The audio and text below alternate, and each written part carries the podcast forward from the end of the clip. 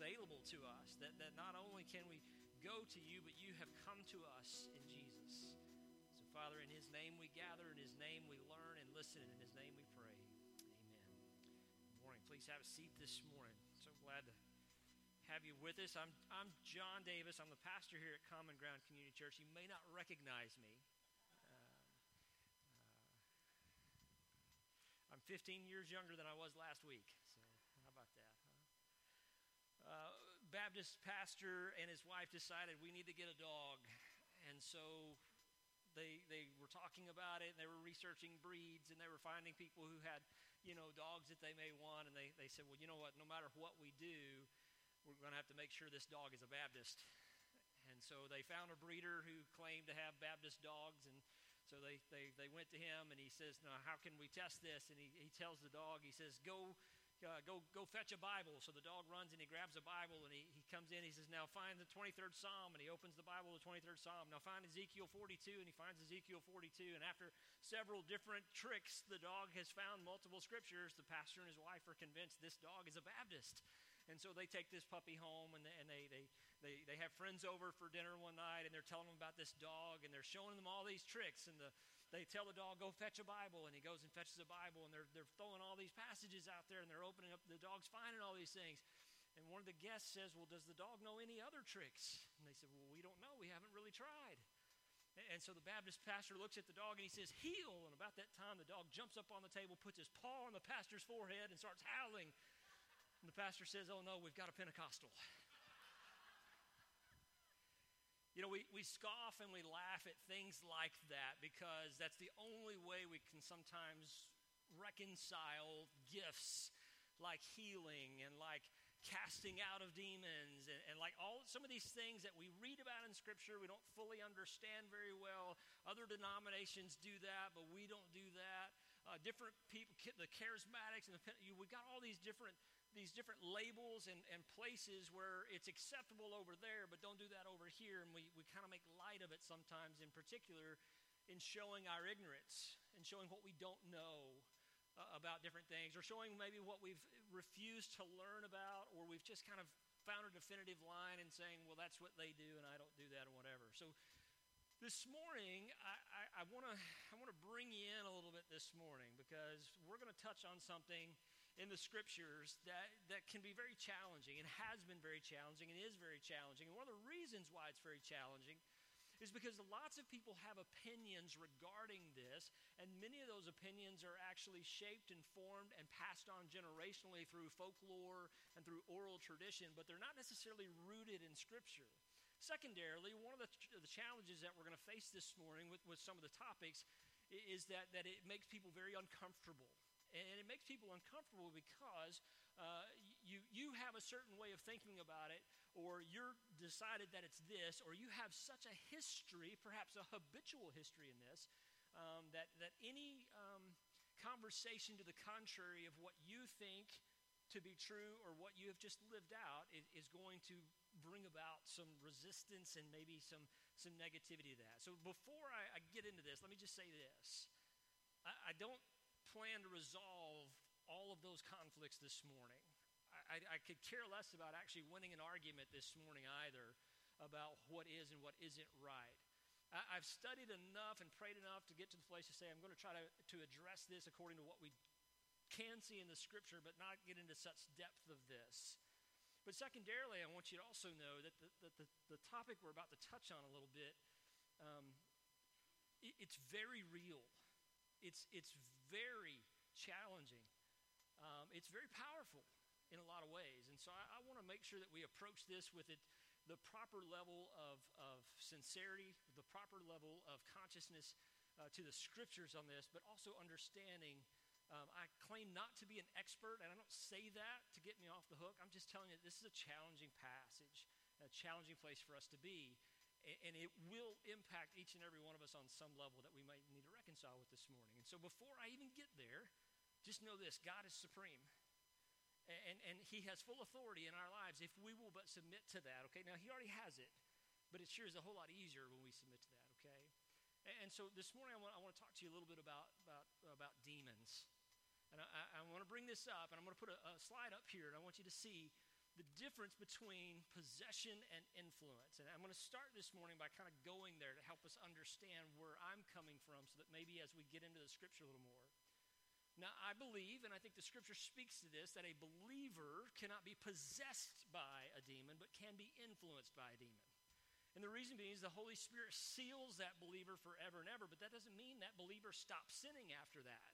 Now, the sin would be a choice that is influenced by evil spirits, dark forces, or demons. Now, demons are spiritual creatures like angels, probably fallen angels that went after the rebellious Lucifer, who we would know as Satan. They're not created because one of the challenges we get into when we talk about when someone dies, they become an angel. That's not true. They don't. Because if they were bad, would they become a demon, right?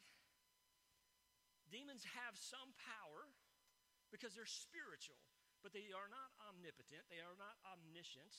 They cannot be all places at all times and know all things. They also are under the authority of the master they serve and the authority that their master is under as well. And so, what I mean by that is that demons do what their master, the devil, Satan, tells them to do, but God still has authority over him. What one thing all demons do know about the future is how everything's going to end for them. A lake of fire is prepared for them to be cast into with their father, the devil. And so when we look at this, we see that, that, that the difference between possessed and influence is, is, you have an unbeliever and a believer. So a believer can still be influenced by evil spirits, as they're often referred to in the scripture, by demons, as they're often referred to in the scripture. They can be influenced by. Now, if you're wondering if that's really possible, you are all influenced by something all the time. And I would just say, if you go looking for a snake, eventually you'll find one, right? And if we're not careful, we water it down too much and we put everything into this realm of darkness. It's all demonic possession. Let, let us not get our own choices off the hook. We can do evil on our own, but we are influenced to do evil. And sometimes we make that choice as believers, we're influenced but not possessed by. The other difference that we might see too is that, that possession is taken, right? Whereas influence is, given. We, we listen to, we buy into, we water down, we compromise, if you will, and we allow for demonic influence to, to we give it over to them so that we can buy into this. Some of, some of our worst habits, some of our worst sinful habits, they're not that the devil is making me do that because he can't make me do anything. But I give into that. I'm influenced by in such a way, and then I begin to normalize things, and they become habits as well. We also see that, that, that the difference is that there's a subjected versus surrendered, right? And so with possession, what we see is that someone is subjected constantly to that, whereas we almost have surrendered to a new authority as a believer to dark forces, to, to demons, so like we surrender that authority to them so that, that it looks as if they're controlling our life when really what we've said is, you can control my life. And we get there a long ways, right? We don't just immediately give that over. Now, now, I know some of you may be asking questions and wondering a little bit too. Well, you know, um, when we get into things like uh, uh, uh, diseases and illnesses and mental disorders and stuff like that, there's a lot of conversation about where those things come from. And I think we should be honest about understanding that we live in a fallen world. Our, our bodies and our minds are not what they're supposed to be until we are fully reconciled through Jesus at the cross. And so we're going to be subjected to illnesses. We're going to be subjected to injuries. I mean, you think about someone who gets hit by a car accidentally. They, they could have done everything right, but someone else made a choice or a decision or something happened in this world. We don't have to assign that to demonic influence or possession, do we? But for some, it may be easier to do so, but it doesn't necessarily make it true or right because it's easier for us to reconcile that, okay? Uh, and then finally, I just want us to understand there's, there's that control versus that temptation, right? We're in a constant state of being tempted by evil spirits, by demons, when we're believers, especially when we are trying to do something against the forces of darkness, okay? Because one of the scariest places for a believer is when they're not being tempted, when they're not being tested, they're not being tried to do something contrary to what Scripture wants them to do because they're of no threat to them. Neutrality actually is probably one of the best tools of the enemy. They don't have to get you doing bad, they just have to get you doing nothing. All right? And so as we talk about this, I want to frame your mind a little bit to just help you understand that I do believe that demons exist. I do believe there are evil spirits, but I also know, according to the scripture, that even those evil spirits and those demons are under subjection of the Lord God Almighty because they are created creatures and He is the ultimate authority even in their lives. They're given room to do because God still gives us free will, He still gives us choice. He also gives us tools he also gives us equipment. He gives us armor to protect ourselves against all the things on the right side of that as well, too. And so what we're going to find this morning as we open up the book of Mark, we're going to look at a situation by which Jesus encounters an evil spirit and a man with an evil spirit. And we're going to look at, at how the, the authority of Jesus always solicits a response. And so if you have your Bible this morning, turn with me to Mark chapter 1 verses 21 through 34. There's actually probably two paragraphs in your Bible. And, and we're going to see that Jesus' ministry is just coming into. John has just been arrested, and, and, and, as we studied last week, immediately Jesus went out and began to proclaim, and he began to, to speak in all these places, and the gospel began to move forward, and he brought about a call to discipleship, inviting people to come and to follow him and I will make you become fishers of men. He didn't say that you're going to be fishers of men. I'll make you become, which tells us that discipleship has within it some activity. We're going to see two instances in this passage alone where Mark again uses that word immediate. He actually uses it twice. He'll use it 40 times throughout the entire book of Mark. There's an urgency behind what Mark tells us because Mark tells us what Jesus did, not just what Jesus said. And so as we look at this passage of Scripture this morning, let's, let's begin in verse 21. We're going to read this whole passage here. And they went into Capernaum, and immediately on the Sabbath, he entered the synagogue and was teaching. And they were astonished at his teaching, for he taught them as one who had authority and not as the scribes. And immediately there was in their synagogue a man with an unclean spirit, and he cried out, What have you to do with us, Jesus of Nazareth? Have you come to destroy us? I know who you are, the Holy One of God. But Jesus rebuked him, saying, Be silent and come out of him. And the unclean spirit, convulsing him and crying out with a loud voice, came out of him, and they were all amazed. So that they questioned among themselves, saying, What is this? A new teaching with authority. He commands even the unclean spirits, and they obey him. And at once his fame spread everywhere throughout all the surrounding region of Galilee. And immediately he left the synagogue and entered the house of Simon and Andrew with James and John. Now, Simon's mother in law lay ill with a fever, and immediately they told him about her. And he came and he took her by the hand and he lifted her up, and the fever left her, and she began to serve them. That evening at sundown, they brought to him all who were sick or oppressed by demons, and the whole city was gathered together at the door. And he healed many who were sick with various diseases and cast out many demons. And he would not permit the demons to speak because they knew him. Father, as we look at aspects of this scripture, I pray, God, first and foremost, that we would open our hearts and our minds to your truth, not to our superstitions and to the things that, that we think are true. Father, I pray that you would help us to see what you say is true and to shape our minds and our hearts around that. Secondarily, Lord, I pray that this morning you would help us to understand that the full authority comes from you alone, and that when we submit to your authority, things may not always be easy, but we know the outcome of that. Lord, as we look at some of the things that happened in the past in the scripture, Father, I pray we don't just teach this as a historical event, but also just the reality of what really happened then and continues to happen today in our worlds. Open our minds and our hearts, to the Lord, and help us to be more like Jesus. We ask this in Christ's name. Amen. I want to show you a couple responses to authority that we just saw in that passage of Scripture. And I've got, I've got them up here all in one slide. And I want you to kind of see some things as we walk through pieces of this. So if you're following along in your Bible, feel free. If you're flipping pages, feel free by all means. But I want to show you what kind of happens. First of all, what we see is that, that Jesus immediately walked into the synagogue on the Sabbath. Now, this is really interesting because on the Sabbath we don't work. In fact, the synagogue would be in all these little towns. There might actually be multiple synagogues in the larger towns because Jews were only permitted to travel a certain distance on the Sabbath because to travel any further than that would be uh, work. And so, even today, if you were to go to, to Israel and you go to some of these towns, you might see a wire set up at the front of a neighborhood that's got a little card on it that, that says that if you live in this neighborhood, if you walk past that card on the Sabbath, you are committing work and you are therefore violating one of the Ten Commandments to keep honor the Sabbath and keep it holy, to do no work on that. And so what Jesus was doing was he was in, uh, in Nazareth of Galilee, right? And he's there, and it's time for him to teach. Now, this is also really interesting, too, because the synagogues are a place that people would gather to worship, kind of what we do. They did no sacrificing or anything like that. That was all done in the temple, and those were done on specific times, and you wouldn't travel on the Sabbath. You would get there before the Sabbath. The Sabbath would be sundown Saturday or Friday to sundown uh, uh, Saturday, as we would look at it, and so it would be sundown to sundown, right? And so that whole time would be the Sabbath. But what's really interesting is that Jesus came into the synagogue and immediately he began to teach, and he taught as one with authority, not like the scribes. Now, this is why this is important.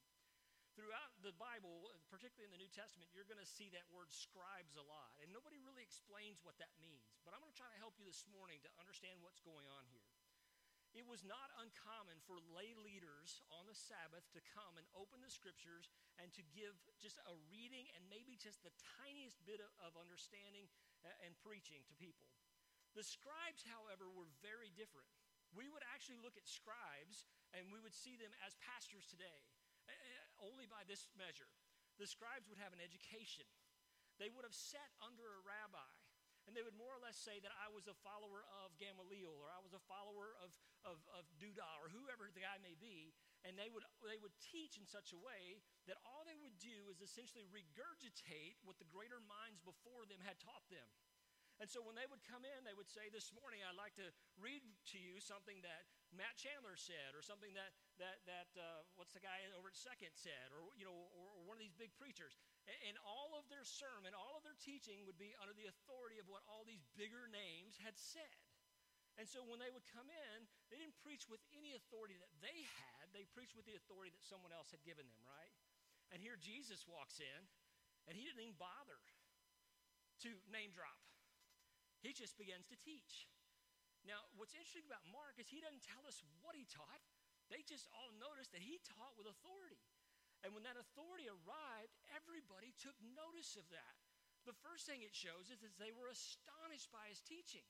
And so when authority walks in and truth starts being taught, immediately people have this tendency to, to question this. Like, where's this guy teaching this from? Where did, how does, he's a lay person just like all the rest of us. Who is this guy that he teaches with such authority? And lay leaders versus scholars would be a big difference in how they taught, but here they are saying, everybody knows this. Does anything good come from Nazareth? And there's this Jesus teaching with such authority. And what happens in the midst of that is the astonishment of that. They're starting to go, now, wait a minute, because here, here's where the doorway's starting to open, right? What you're saying to me is that if this common man, this Jesus, whoever he may be, can come in and teach with such authority, and that he can gain with such knowledge and understanding and the opening of Scripture, maybe the rest of us might also have access to that too. That we don't have to be we don't have to be under the teaching of this scribe. We don't have to just be under the authority. Like, like we can't come and know the Bible. We can't come and know the scripture unless someone else gives it to us, right? This is actually one of the things that led to the Great Reformation, the Protestant Reformation in the 1500s was that instead of only everything being in Latin, we started teaching it in English and in different languages. And the, the people learned to read and write and to read their Bibles for themselves. Now, it's not to say that they all got it right, but it is to say that what we recognize the authority comes from God, not from knowledge. Lots of us can possess knowledge and go and acquire it. But Jesus, God Himself, is standing there amongst the laity and He's teaching. The people are responding to that and beginning to ask questions about that. Secondly, what we see is that, that the, the authority is challenged because, again, Mark says, immediately there was in the synagogue, now catch this for just a minute. Immediately there was in the synagogue a man with an unclean spirit, and he cried out, What have you, catch this, watch the pronouns for a second, what have you have to do with us? Wait a minute. What's happening? What do you have to do with us? Jesus of Nazareth called him out by name. Have you come to destroy us? I know who you are, the Holy One of God. This is really, this is fascinating to me. I'm going to I'm gonna nerd out for just a minute. You have to forgive me for a second. There was a demon possessed dude in the synagogue, and nobody noticed it for I don't know how long. Are, are you catching this? Hey, bro, good to see you, man. How was your week? Welcome to church. So glad. How are you? There was a demon possessed guy in the synagogue, and nobody had noticed it before. Are you, are you catching on? Nothing holy about that place. It didn't stop him from getting in. The people didn't ostracize him. In fact, we were chums, we were buddies, but, but look what happened here. The first thing, it says immediately this happened. As soon as Jesus began to teach and authority was on display, immediately somebody says, I'm going to challenge this authority. And he did something that is common even in today's world. He called him out by name, this demon does, with the hopes of trying to acquire some sort of power over him. We, we do that today. You ever get mad at somebody at, at a retail or a, or a, restaurant or whatever, and you want to talk to the manager, and as soon as you get the manager, you go from the definite article the manager to Todd? Let me tell you, Todd, what happened today. Let me tell you how bad service was today, Todd. Let me tell you, you, you, see what I'm saying? Kids, mom ever call you by your full name? That's authority, right? It's authority coming with a hammer, too, right? When, when I got in really bad trouble, I got my stepfather's last name. I was John Mark Melton, and it was on then, right? And mom immediately, by calling out my name, called authority over me, and I knew what was happening. And this demon, dumb as he was, that nobody knew, by the way, calls him Jesus of Nazareth. And then he says, What do you have to do with us? Have you come to destroy us? Look, here's the only thing demons know for certain about the future is that one's going to come and is going to put an end to them. And he recognized them. Anybody else catching a problem here? The first one who recognized Jesus of Nazareth was a demon, not the people in the synagogue. That's an issue because their people had been looking for him for hundreds of years. And immediately Jesus looks right at him and addresses him, and he actually uses the term the Holy One of God, which is only used by one other person in the entire Bible, and that's Samson, who would go in and destroy the Philistines, the opposition to the people of Israel. And so here's this demon who is recognizing Jesus, and he calls him out by name, trying to get some authority over him. And Jesus just kind of looks at him and he says this in the next, because he, he recognizes this, he says to him, Be silent and come out of him. Hey, hey, don't, don't use my name. You, you, you have crossed a line that you ought not cross. Now, why did the demon respond to him the way that he did? Why did he why did he submit to that authority? He had no choice. And the last thing we need are for demons to be telling everybody about who this Jesus is. We ought to be doing that. That's our job. That's why when we are sealed with the Holy Spirit, we have a story to tell about our own redemption that that demon doesn't have. And Jesus tells him to be quiet and to come out of that man. And in crying with a loud voice, he began to convulse, shake on the floor. And everybody's watching this because now we've got an audience here. I, I, speculation, pure speculation. But I can't help but think that this demon is saying, I'm pretty comfortable in this church. This is a nice place. These good folk. Miss such and such, she makes, boy, she makes good uh, chicken and dumplings. I like going to her house. This is awesome. These people, they don't even know that I'm here. They, they're not even uncomfortable about me being here amongst them, right? Now, I would tell you, most likely, this man was demon possessed, he was not demon influenced. Because he probably was not a believer, and we don't actually have the Holy Spirit falling upon all people this time to seal them and be with them forever. And so, what we do actually see here is that in a single command, Jesus performs an exorcism. That's a word that we, that we use with scary movies, right?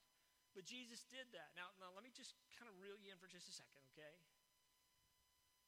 This is where things get really rocky in spiritual conversations. Because after the book of Acts, there is no other mention of anybody casting out demons and performing exorcisms all the way through Jude. We don't see that.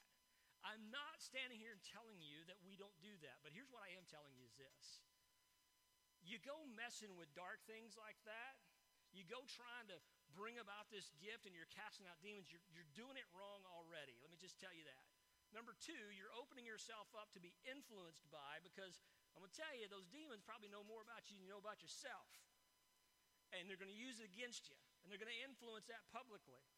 But, but more than anything, what Jesus just did is what we ought to be doing. It wasn't that he had authority over demons and cast him out, it's that he restored that man. Are, are you paying attention? When we start dabbling into those things about having authority over demons and evil spirits and everything else, look, that, that is, that's nothing compared to the restoration that Jesus does in the life of a new believer. It's not just about having the power to get that evil spirit out. It's about renewing life in that person and bringing them to the cross and giving them salvation. And this was new to all the people that were watching there, even to the point that they began to wonder and say, What is this new teaching with authority? Now, in Matthew's gospel, you've all probably heard the parable of the, of the wineskin, right? You don't put new wine in old wineskin because it'll burst. And that's essentially what Jesus is saying. It's not just enough to cast out this demon, I'm going to restore his whole life in entirety. Because if all we're doing is walking around thinking we're going to cast out demons, and we're not telling people how to come to new life in Jesus Christ, all we're trying to do is put new life in old wineskin, and that doesn't work. It doesn't stick. It doesn't happen. It becomes really disruptive. And, and, and, and Jesus is, in the simplicity of this, what Mark is really saying is that Jesus restored this man. He restored him physically, which sometimes has to happen before we get restored spiritually. And sometimes it doesn't happen at all. But he exercises authority, and look what happens after this. When he told the demon to be quiet and not to say anything, all the people began to ask questions and wonder, and his fame spread throughout the region. This is why here's another problem. Are you ready? Now, remember, I told you that on the Sabbath you don't travel, you don't do work. And so, have you played the telephone game where you tell one person, they tell the next person? again, pure speculation, but in my mind, I'm thinking they're all running up right to the edge of the border, right, of where they can't cross without working and saying, hey, let me tell you what just happened in our synagogue. Really? Man, we didn't have nothing like that happen in our synagogue. And word didn't just spread, it said that his fame began to grow throughout the entire region. A new teaching with authority. When authority shows up, it always solicits a response. And people are either going to question it, challenge it, they're going to look for it and recognize it different ways. They're going to see all kinds of ways to reconcile this. But what the demon did and what the people saw was this is a new teaching with authority. that doesn't require all these name drops and everything else because we can't refute what he just got through teaching, and we certainly can't refute what he just did. He brought new life and restoration to them.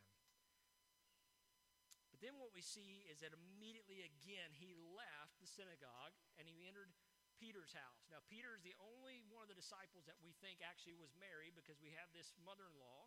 And we also think he was old enough as well, a little bit older than the rest, because there's a, a, a, situation where he and Jesus are walking around and taxes need to be paid. And if you're under a certain age, you don't have to pay taxes. Isn't that great? And so we see that he's there in, the mother in law, and the mother in law is sick. And Jesus, what does he do? He does exactly what he did with the demon possessed man, he restores her health. But, but listen, you've all been sick before. You've had a fever. You've been throwing up for hours. You, you don't feel like just getting up and going and serve as soon as you're healthy, right? Like it takes a couple of days sometimes to get back to your normal self. The full restoration of Peter's mother in law. I, I, I doubt very serious that Jesus says, you know, the traditional role of woman is that she ought to be serving us. I think I'm going to heal her so I can get some tea around here. No, no. Listen, when true authority walks into our lives, we're restored. And it says that his mother in law, after the fever had left her, she immediately began to serve them. Uh, friends, we could look at this a lot of different ways, but I'm going to tell you something. When you recognize genuine, real authority in your life, you begin to serve that authority with gladness, with joy. You become a part of what that authority represents and rules over. And this is, this is exactly what happened with Peter's mother in law here.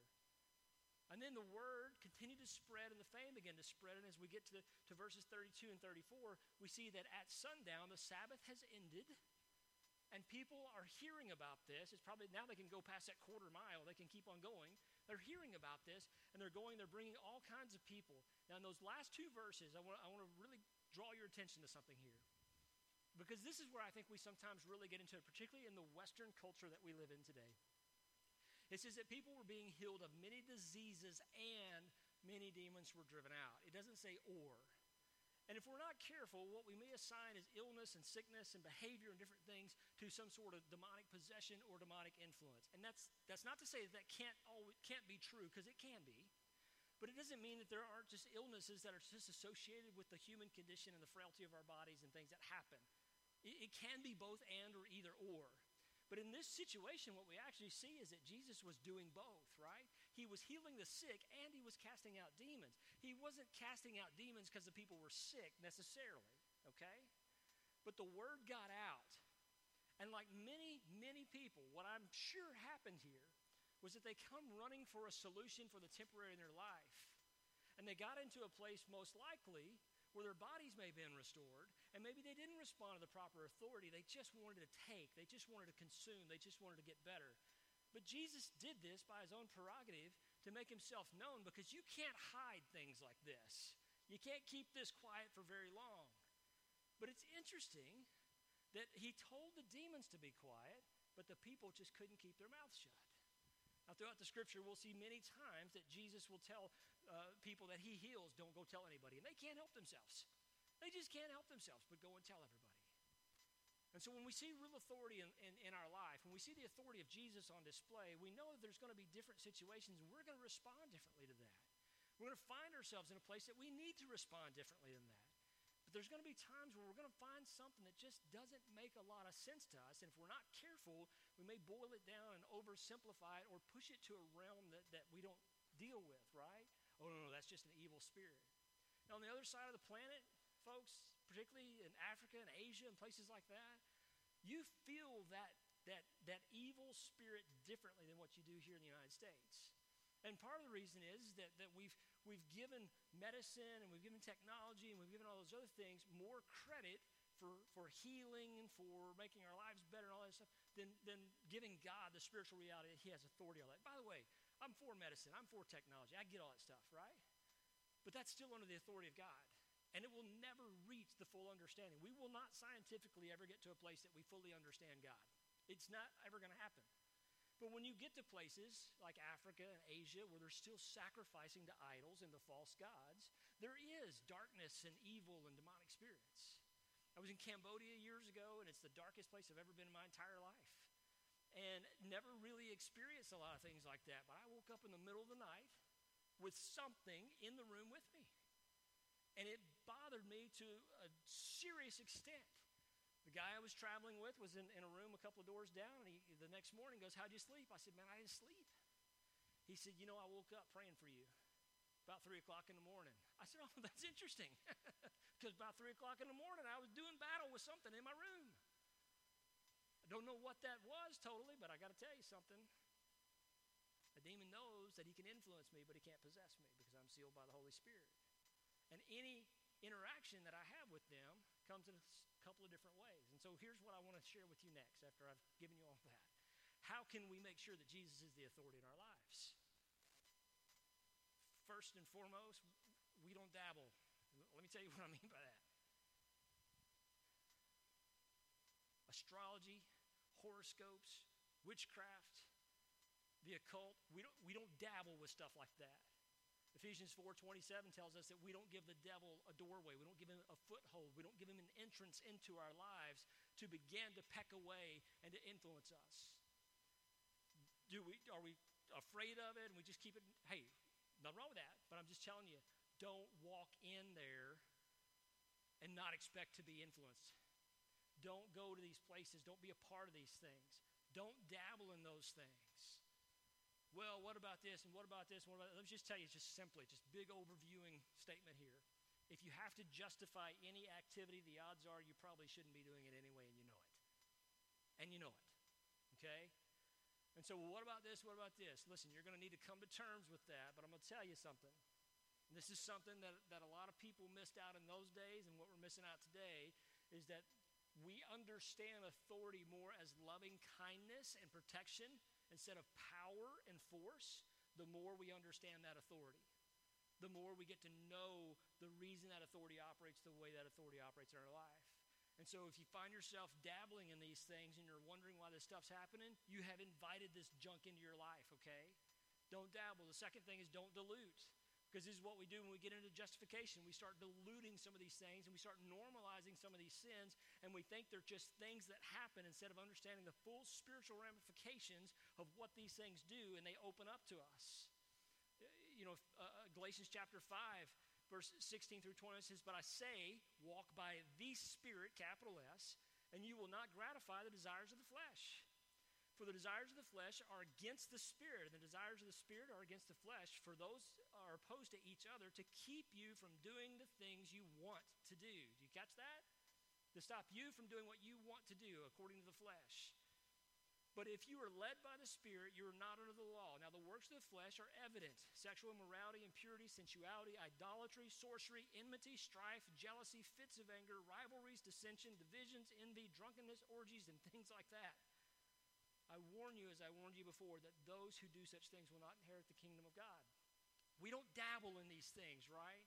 And, and, and, what we do, and this is every culture, not just ours, but we began to dabble into some of these things, and we start to dilute some of the stuff to say, no, no, no, everybody's doing this, and so it's okay.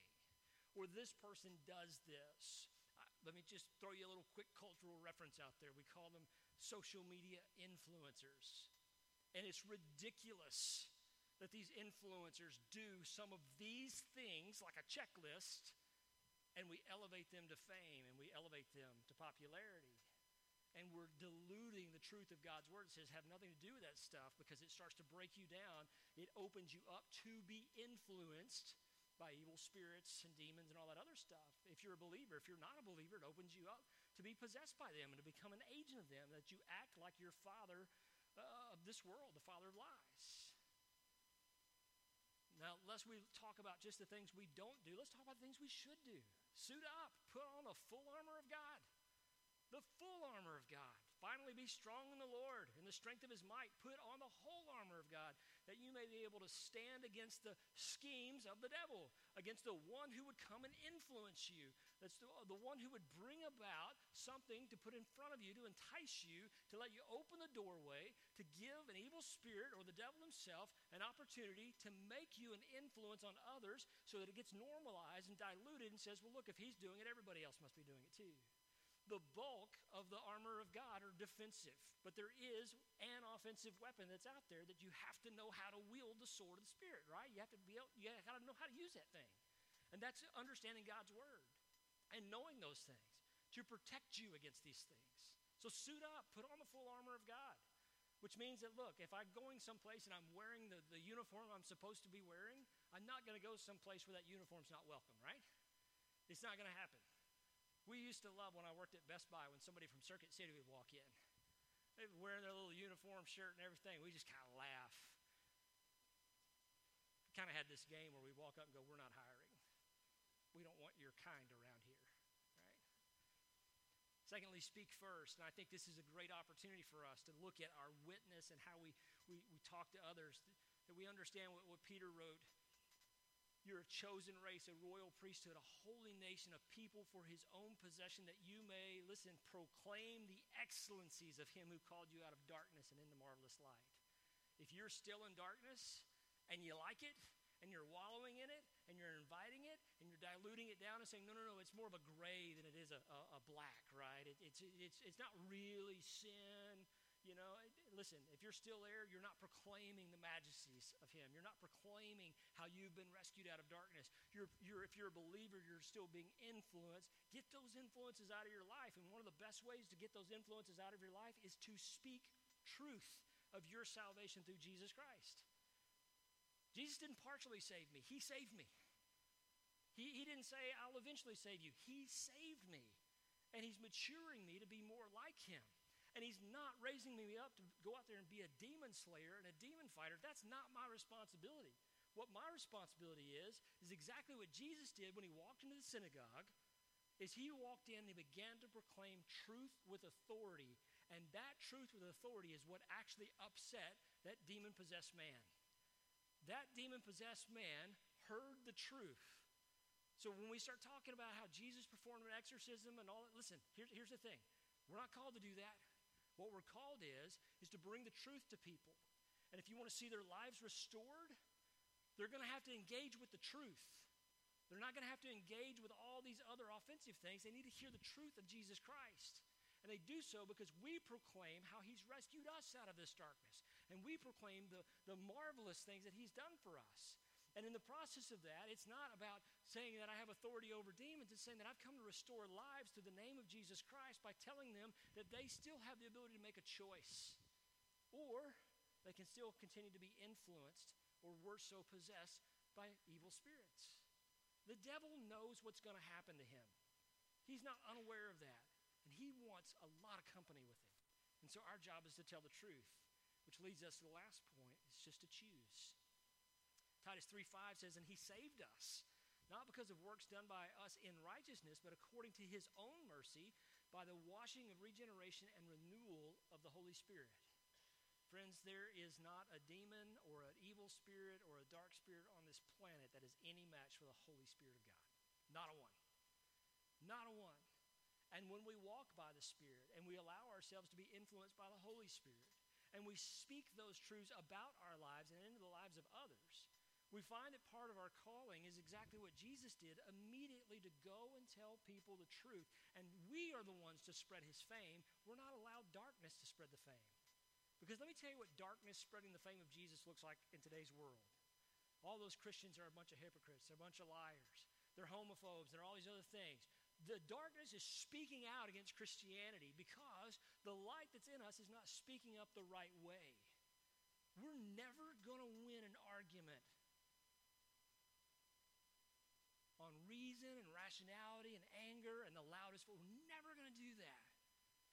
But if we live our lives under submission to the authority of God and we speak truth about how God saved us into the lives of others, we're not going to we're not going to have to deal with all that other what we're going to watch our restored lives in Jesus Christ. And we're going to watch people grow in him and learn how to put on that armor of God. And so my response my question to you this morning and, that, and my invitation for you to respond is to consider a couple weeks ago, some of you wrote those things down on little cards. How many of those things, and I still have them, they're in my backpack right now, how many of those things may actually be an influence from an evil spirit or darkness that maybe you've let into your life? There's a reason why this is controlling me. There's a reason why I don't speak up is because I'm ashamed of some of the other things that I've done. And if, if the world all knew about, listen, there's no shame in salvation. That shame comes from an evil one. He wants to keep you trapped there and influenced by. Man, those things have been forgiven.